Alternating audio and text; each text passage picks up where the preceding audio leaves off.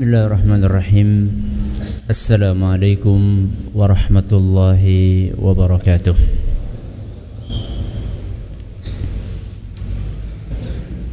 الحمد لله وكفى والصلاة والسلام على رسوله المصطفى وعلى آله وصحبه ومن اقتفى أما بعد Kita panjatkan puja dan puji syukur kehadirat Allah Tabaraka wa Ta'ala. Pada kesempatan malam yang berbahagia kali ini Kita kembali diberi kekuatan, kesehatan, hidayah serta taufik dari Allah Jalla wa Ala. Sehingga kita bisa kembali menghadiri pengajian rutin malam Sabtu di Masjid Jenderal Sudirman Purwokerto ini kita berharap semoga Allah tabaraka wa taala berkenan untuk melimpahkan kepada kita semuanya ilmu yang bermanfaat sehingga bisa kita amalkan sebagai bekal untuk mengharap kepada Allah Jalla wa ala. Amin ya rabbal alamin Salam dan salam Semoga senantiasa tercurahkan kepada junjungan kita Nabi besar Muhammad sallallahu alaihi wasallam kepada para sahabatnya, keluarganya dan umatnya yang setia mengikuti tuntunannya hingga di akhir nanti.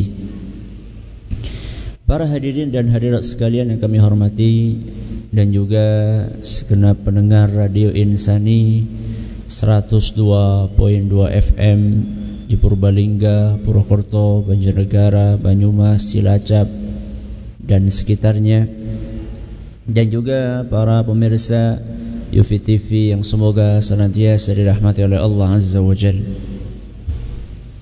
Kita masih akan melanjutkan pembahasan tentang klasifikasi akhlak di dalam Islam di mana pada beberapa pertemuan yang lalu kita sudah menjelaskan bahwa secara garis besar akhlak itu terbagi menjadi dua. Yang pertama adalah akhlak kepada Allah, yang kedua adalah akhlak kepada siapa? Kepada makhluk. Ya. Kemudian akhlak kepada makhluk kita bagi lagi yaitu akhlak kepada diri sendiri kemudian akhlak kepada makhluk yang lainnya. Kemudian makhluk yang lainnya ini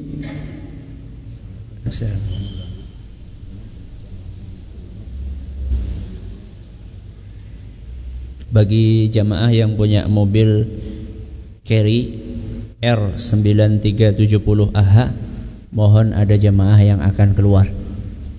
Sekali lagi bagi jamaah yang punya mobil carry nomor nopolnya R9370AH mohon bisa digeser mobilnya karena ada yang akan keluar. Ya. Kemudian kita sampaikan pula bahwa makhluk lain ini maksudnya ada manusia dan ada yang lainnya. Kita sudah jelaskan akhlak kepada makhluk yang lain seperti tumbuhan, hewan, jin dan yang semisalnya. Kemudian kita sudah memasuki pembahasan tentang akhlak kepada manusia. Dan akhlak kepada manusia ini kita awali kemarin dengan akhlak kepada Rasulullah sallallahu alaihi wasallam.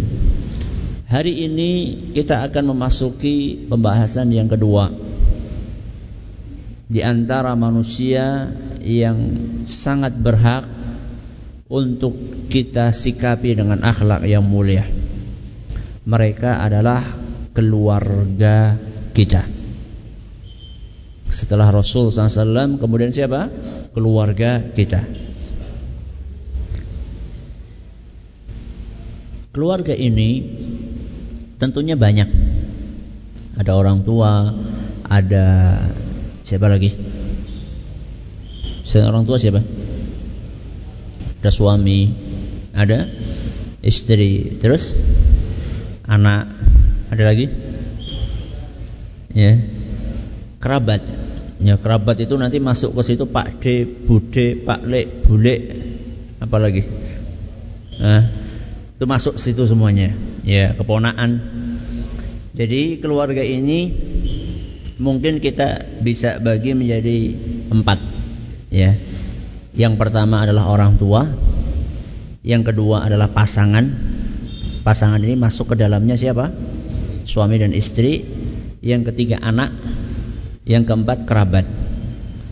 Semoga waktunya cukup untuk membahas empat-empatnya pada malam hari ini. Kita mulai dari orang tua. Ya. Keluarga yang paling berhak untuk sika, untuk kita sikapi dengan akhlak yang mulia adalah orang tua kita sendiri. Dan beliaulah orang yang memiliki hak terbesar di antara keluarga yang ada. Karena dengan izin Allah Subhanahu wa taala berkat jasa orang tua kita lah kita ada di muka bumi ini. Makanya kalau kita baca dalam hadis Nabi SAW dan juga kita baca dalam ayat-ayat Al-Quran, kita akan temukan perintah untuk berakhlak dan bersikap bukan hanya baik, tapi bersikap harus paling baik. Ya. Bukan sekedar apa? Baik. Tapi sikap kita kepada orang tua harus paling baik artinya di atas baik. Ada sebagian orang cuma baik saja, itu kurang. Apalagi yang lebih parah malah jelek. Ya. Baik saja masih kurang, apalagi jelek. Pada orang tua kita ini bukan hanya baik, tapi kita harus menunjukkan sikap yang paling baik. Makanya kalau kita baca ayat-ayat dalam Al-Quran atau hadis-hadis Nabi SAW, kita akan temukan banyak sekali perintah untuk berbuat baik kepada orang tua. Di antaranya ayat yang mungkin sering kita dengar, akan tetapi banyak di antara kita yang belum mempraktekannya. Yaitu apa yang Allah firmankan dalam Al-Quran surat Al-Ahzab ayat 21. Surat apa? Al-Ahzab ayat 21. Ayatnya agak panjang, saya akan ambil potongan yang di tengah saja sekedar untuk contoh sampel bagaimana seharusnya kita bersikap kepada orang tua kita. Di tengah-tengah ayat tersebut, ayat berapa tadi? Ayat 21 suratnya Al-Ahzab. Di tengah-tengah ayat itu Allah berfirman Masya Allah, keliru Surat Al-Isra, maaf. Surat Al-Isra ayat 24. Maaf, keliru. Ya, surat Al-Isra ayat 24. Dalam ayat 24 dari surat Al-Isra, Allah Subhanahu wa taala berfirman di tengah-tengahnya, "Wakhfid lahuma janahadzulli minar rahmah." Yang artinya rendahkanlah diri kalian di hadapan orang tua kalian karena dorongan rasa cinta dan sayang kepada mereka berdua. Berarti salah satu etika akhlak yang harus kita lakukan kepada orang tua kita adalah merendah. Merendahkan diri kita di hadapan mereka. Amat disayangkan. Tidak sedikit di antara orang-orang para anak yang karirnya menanjak lupa untuk merendahkan dirinya di hadapan orang tua. Mentang-mentang karena di pekerjaannya dia itu menjadi bos di perusahaan. Atau mungkin karena dia menjadi jenderal, menjadi komandan. Atau mungkin karena dia menjadi kiai besar yang diikuti oleh jutaan umat atau mungkin karena dia menjadi seorang profesor doktor yang di kampusnya disegani menjadi guru besar. Atau mungkin karena yang lainnya. Kadang-kadang kita lupa untuk mencopot seluruh gelar itu di hadapan orang tua kita. Sehingga terkadang kita dapatkan ada sebagian orang memposisikan dia itu sebagai bos di hadapan bapaknya. Memposisikan dia sebagai majikan di depan bapaknya.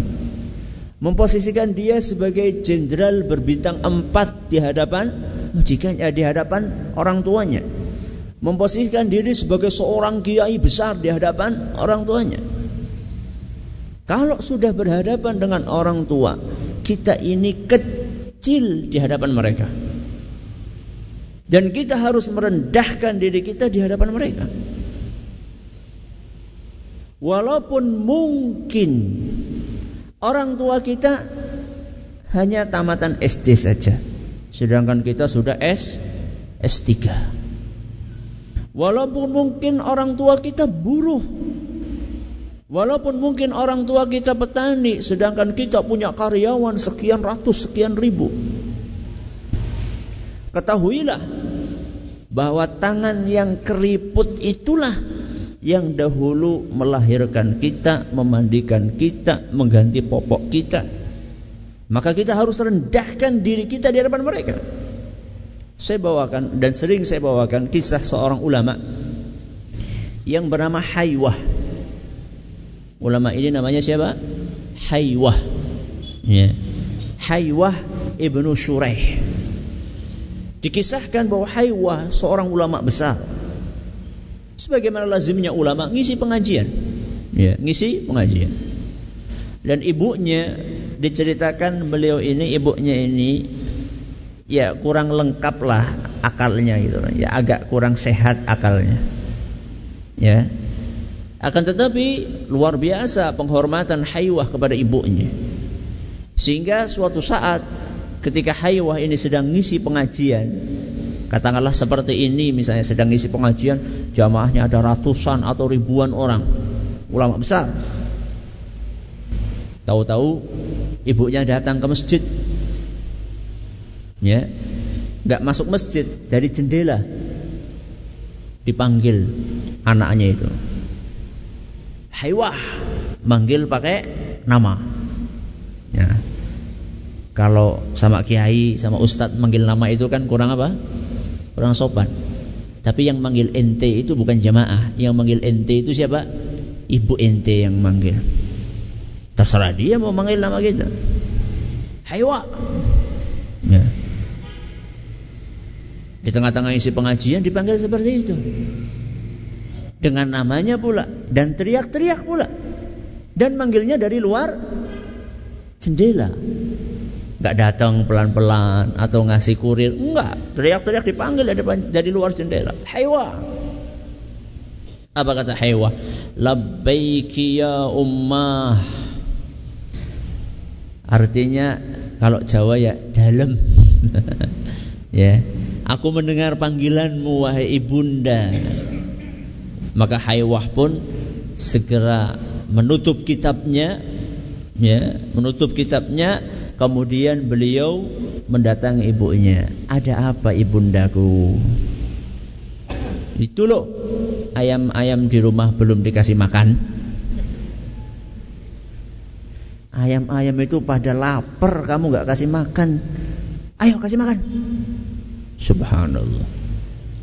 Lagi ngisi pengajian kayak gini dipanggil suruh ngasih makan ayam yang ada di rumah. Apa yang dilakukan sama hewan? Ya, sam'an wa ta'atan. Siap. Geh. Sendiko dawuh. Siap, Ibu.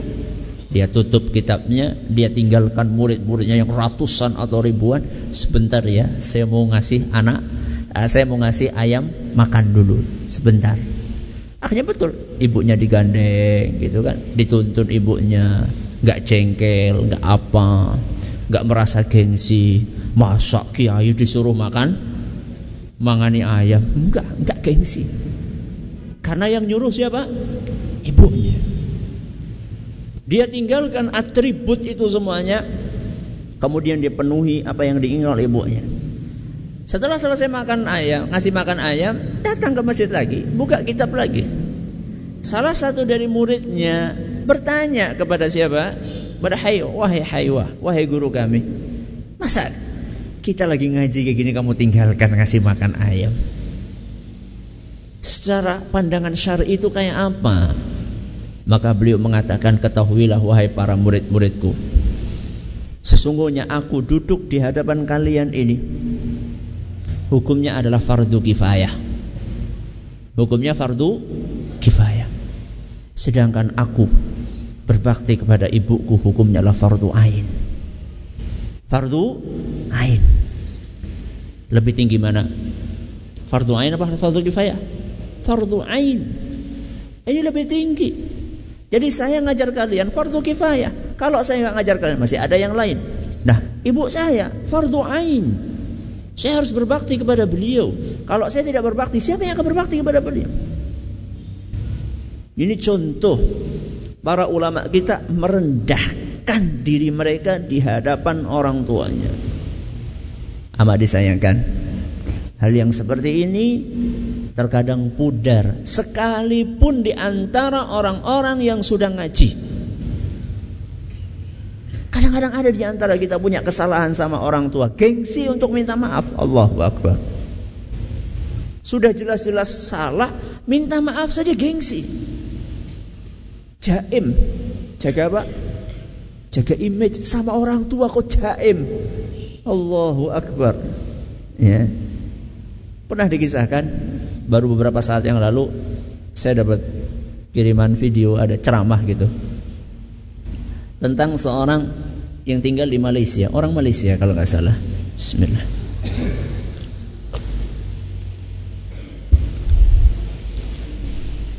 Usianya sudah 50 tahun. Usia orang Malaysia sudah 50 tahun. Pada suatu hari dia mengeluhkan Kenapa kok hati ini nggak pernah tenang? Kenapa kok urusan sulit terus? Ibadah ini nggak connect. Dari ibadah ibadah, sholat sholat, tapi kok nggak nggak pernah merasa plong ibadahnya, ibadahnya ngambang. Akhirnya dia berpikir, ada apa dengan ibadah saya?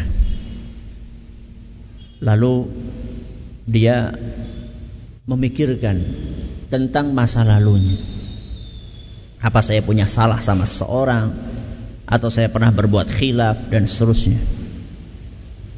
Dia pikir-pikir teringat dia bahwa pada usia 17 tahun.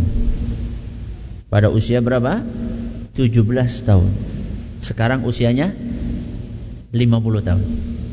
Pada usia 17 tahun dia pernah melakukan sebuah kesalahan kepada ibunya. Apa kesalahan tersebut? Dia pernah ibunya ini mencucikan bajunya. Pernah mencucikan bajunya. Di antara yang dicuci itu celana levis. Ibunya ini mungkin karena ketidaktahuannya supaya bersih, levisnya ini dikasih Clorox. Clorox itu kaporit. Ya, Baiklin. Mungkin karena kotor gitu kan ibunya nggak tahu akhirnya dikasih pemutih. Dan Levis dikasih pemutih ya ya putih. Putihnya belang-belang jadi marah itu anak muda itu marah sama ibunya. Orang tua tak punya akal kata dia. Orang tua tak punya akal. Masa levis dikasih pemutih. Dan orang tuanya hanya diam saja saat itu. Si bapak itu teringat, oh ya saya pernah berbuat salah sama orang tua saya. Mungkin ini yang membuat hati saya ini gak pernah tenang selama sekian puluh tahun. Akhirnya begitu ingat itu dia langsung terbang pulang kampung Orang tuanya di kampung, dia di kota. Kemudian setelah ketemu sama ibunya, dia duduk, ya, dia bersimpuh. Dia bilang sama orang tuanya, "Ibu, tolong maafkan saya." Apa nak? Masa sih nggak ada salahmu yang nggak saya maafkan? Orang tua kan seperti itu kan. Ya, so senakal-nakalnya anak itu jarang orang tua nggak maafkan. Apa sih? Sudah saya maafkan semua. Cobalah ibu, ada satu kesalahan yang yang mungkin belum ibu maafkan. Sudah semua katanya. Baik ibu, saya pernah melakukan satu kesalahan ketika usia saya 17 tahun. Entah ibu masih ingat atau tidak. Apa itu nak? Itu dulu bu, kan pernah ketika ibu nyuci baju saya, celana levis saya kan disiram dengan pemutih sama ibu. Oh, iya betul. Kemudian kamu ngomong sama saya kan? Kamu ngomong kata kamu bahwa aku adalah orang yang tak punya otak, yang gak berakal. Ketahuilah wahai anakku, sampai detik ini saya belum maafkan kamu untuk salah yang satu ini. Karena bagaimana mungkin orang tuamu yang sudah mengandungmu, melahirkanmu, mendidikmu, membesarkanmu, engkau katakan tidak punya otak ini satu kesalahan yang belum saya maafkan.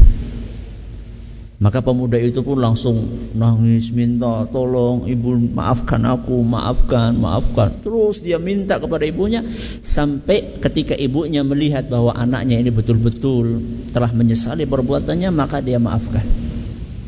Dan setelah detik itu plong semua urusan yang ada dalam hatinya. Ibadahnya menjadi nyaman, bisnisnya jalan lancar, seluruhnya jadi mudah. Terhambat apa? Tidak ridhonya orang tua. Makanya wajar seandainya Nabi kita SAW mengatakan ridhallah fi ridhal walidain. Ridhonya Allah itu tergantung ridhonya siapa? Orang tua wa sukhtullahi fi sukhtil walidain. Dan kemarahan Allah kemurkaan Allah tergantung kemurkaan orang tua. Makanya penting buat kita untuk minta maaf kepada orang tua. Barangkali ada kesalahan-kesalahan yang tidak kita sadari kepada orang tua kita Bahkan kalau perlu kita rinci kesalahan tersebut. Khawatirnya orang tua kita kayak tadi kejadiannya. Ketika minta maaf pertama kali katanya sudah dimaafkan semua. Tapi begitu diingatkan dengan satu kesalahan yang fatal, dia bilang, "Iya, belum saya maafkan yang satu itu." Dan mungkin kalau kamu tidak datang ke saya, akan saya bawa mati kata dia. Wah. Berat. Kalau sampai orang tua nggak ridho sama kita sampai meninggal dunia, mau minta maaf gimana? Gimana minta maafnya? Makanya para hadirin hadirat sekalian yang masih punya orang tua itu adalah salah satu pintu surga kita. Saya pernah menyampaikan pengajian judulnya pintu surga di rumahmu pintu surga di rumah. Bisa dicari di ufit.tv atau di YouTube. Masukkan saja pintu surga di rumah. Banyak di antara kita nyari surga jauh-jauh. Padahal di rumah ada ada pintunya. Subhanallah. Nyari surga sampai ke luar negeri. Padahal di rumahnya ada surga. Pintu surga di rumahnya dia abaikan, dia sia-siakan, dia sibuk nyari pintu ke mana-mana. Subhanallah. Ini keluarga yang pertama yang paling berhak untuk sikapi dengan sikap yang mulia. Siapa? Orang tua. Yang kedua siapa? Pasangan. Kita mulai dari suami dulu apa dari istri dulu? Hah? Suami dulu apa istri dulu? Suami dulu. Ya, nanti kalau saya tanya ibu-ibu, istri dulu. ya, suami dulu. Karena suami pemimpin. Karena suami pemimpin. Bismillah. Bagaimana akhlak istri kepada suami? Tentu banyak. Di antaranya adalah menunaikan kewajiban sebagai seorang istri kepada suaminya. Dan di antara kewajiban istri kepada suami adalah mentaati setiap perintahnya selama itu bukan maksiat. Dan juga di antaranya adalah berusaha untuk melayani suaminya semaksimal yang bisa dia lakukan dalam berbagai urusan. Ya, orang-orang Jawa biasa mengistilahkan dengan sumur, kasur, dapur. ya, sumur, kasur, dapur. Sebagian orang Jawa mengatakan seperti itu dan tidak ada salahnya walaupun bukan hanya urusan kasur tok. Ya. Akan tetapi itu di antara kewajiban yang harus ditunaikan oleh istri kepada suaminya dan itulah akhlak mulia yang harus dijunjung tinggi. Amat disayangkan sebagian orang di zaman kita ini kurang memahami hal ini. Di antara buktinya sekitar berapa minggu yang lalu ada seorang suami datang masih muda datang ke rumah konsultasi curhat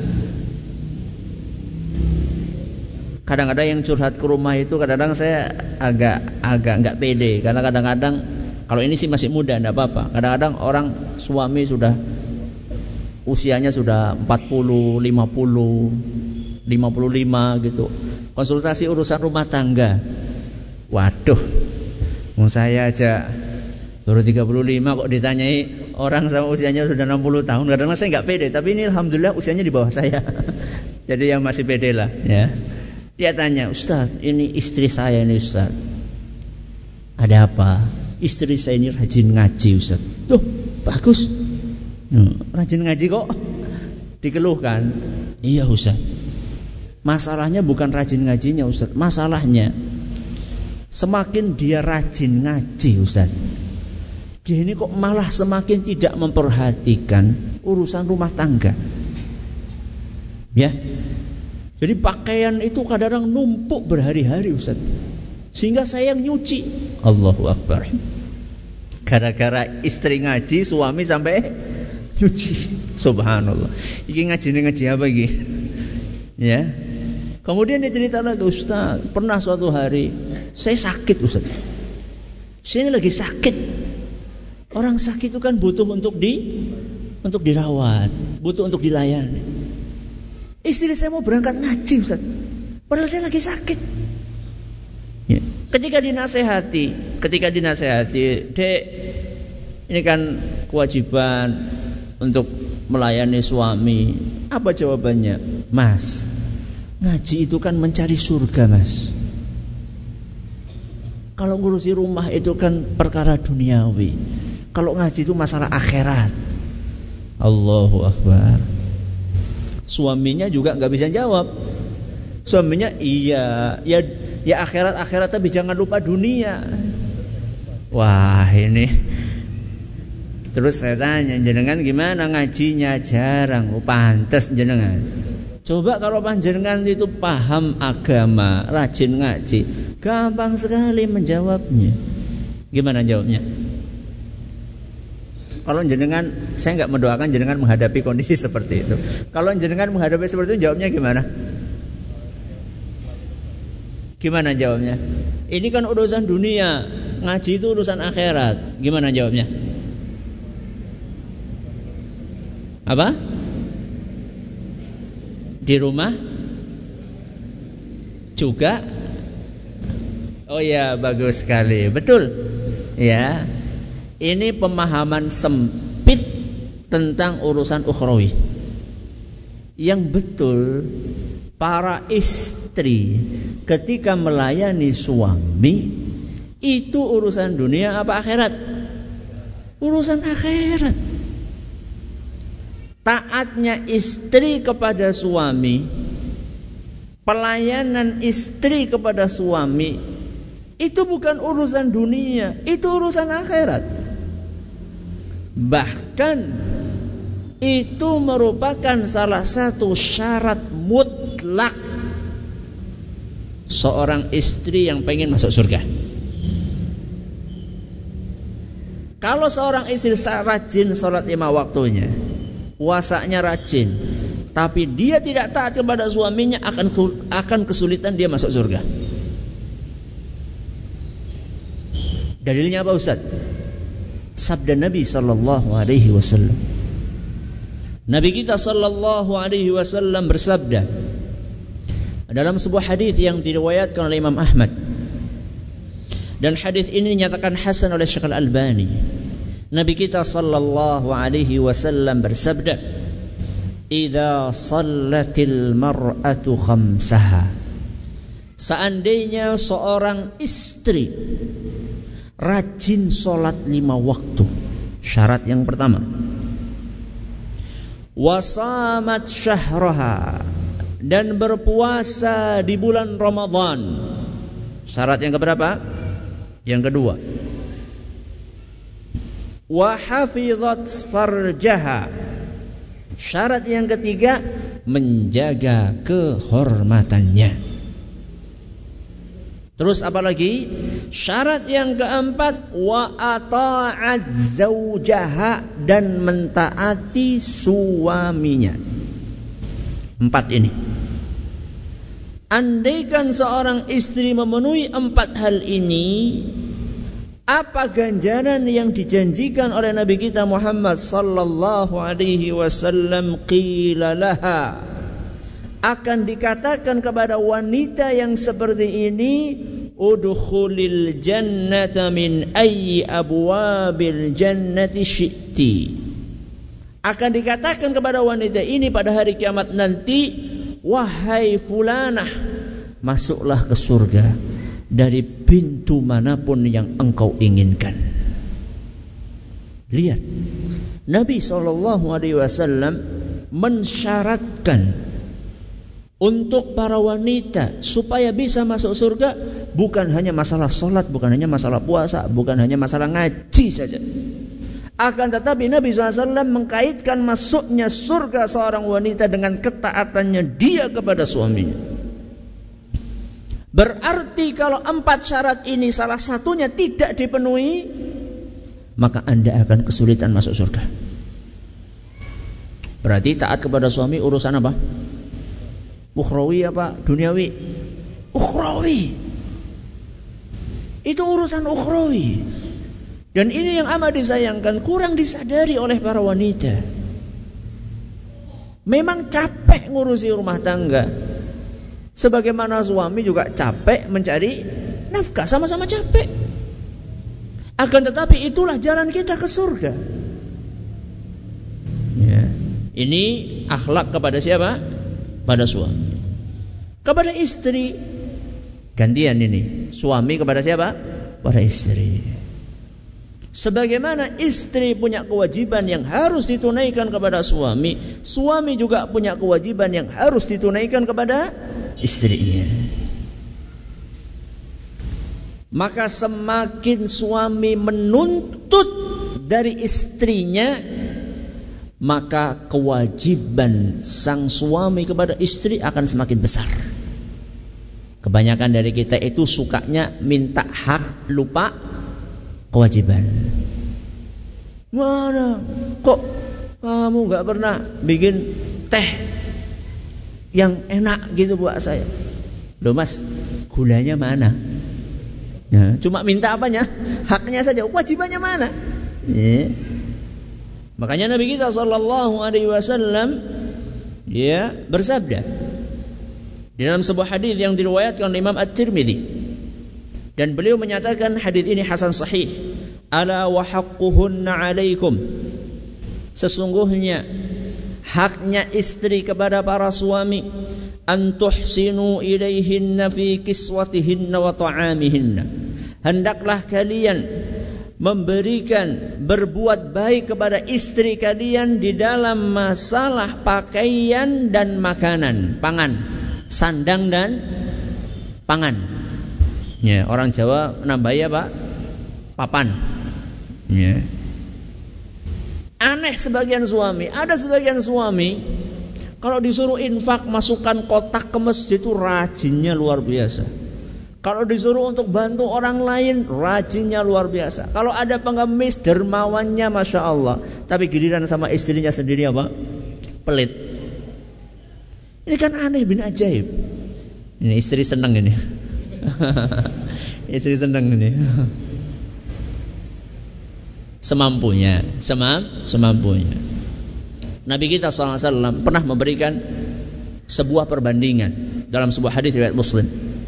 Ini perlu saya sampaikan karena ada sebagian suami itu memang uh, kurang memahami masalah ini. Seperti yang saya katakan tadi, kalau berbuat baik sama orang lain luar biasa, tapi sama istrinya sendiri nggak baik.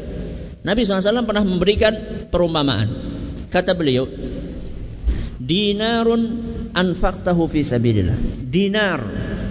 Dinar ini uang emas. Uang emas yang kamu infakkan di jalan Allah. Wa dinarun anfaqtahu fi raqabah.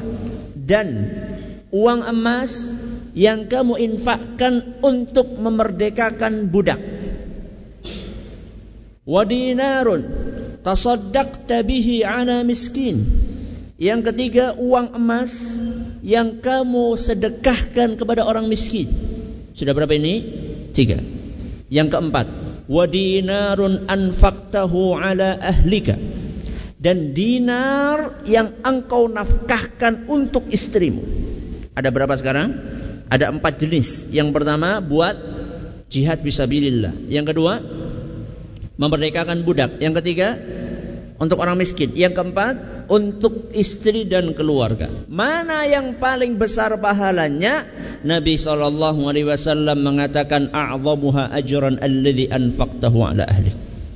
Yang paling besar pahalanya adalah dinar yang kalian infakkan, kalian nafkahkan buat anak dan istri kalian. Itu yang paling besar pahalanya. Kan lucu. Buat bangun masjid, ya, buat anak yatim, buat orang miskin semangat sekali, buat istrinya sendiri sampai kelaparan. Kalau belikan jenguk bosnya yang sedang sakit dibelikan bebek goreng yang paling mahal. Tapi kalau buat istrinya apa? Tempe penyet. Mentahan malah masak cewek. Allahu Akbar. Ini baru masalah makanan ini. Baru masalah pang, sandang pangan. Belum kita bicara masalah perilaku, akhlak kita kepada orang, eh, akhlak kita kepada istri kita. Nabi kita subhanallah.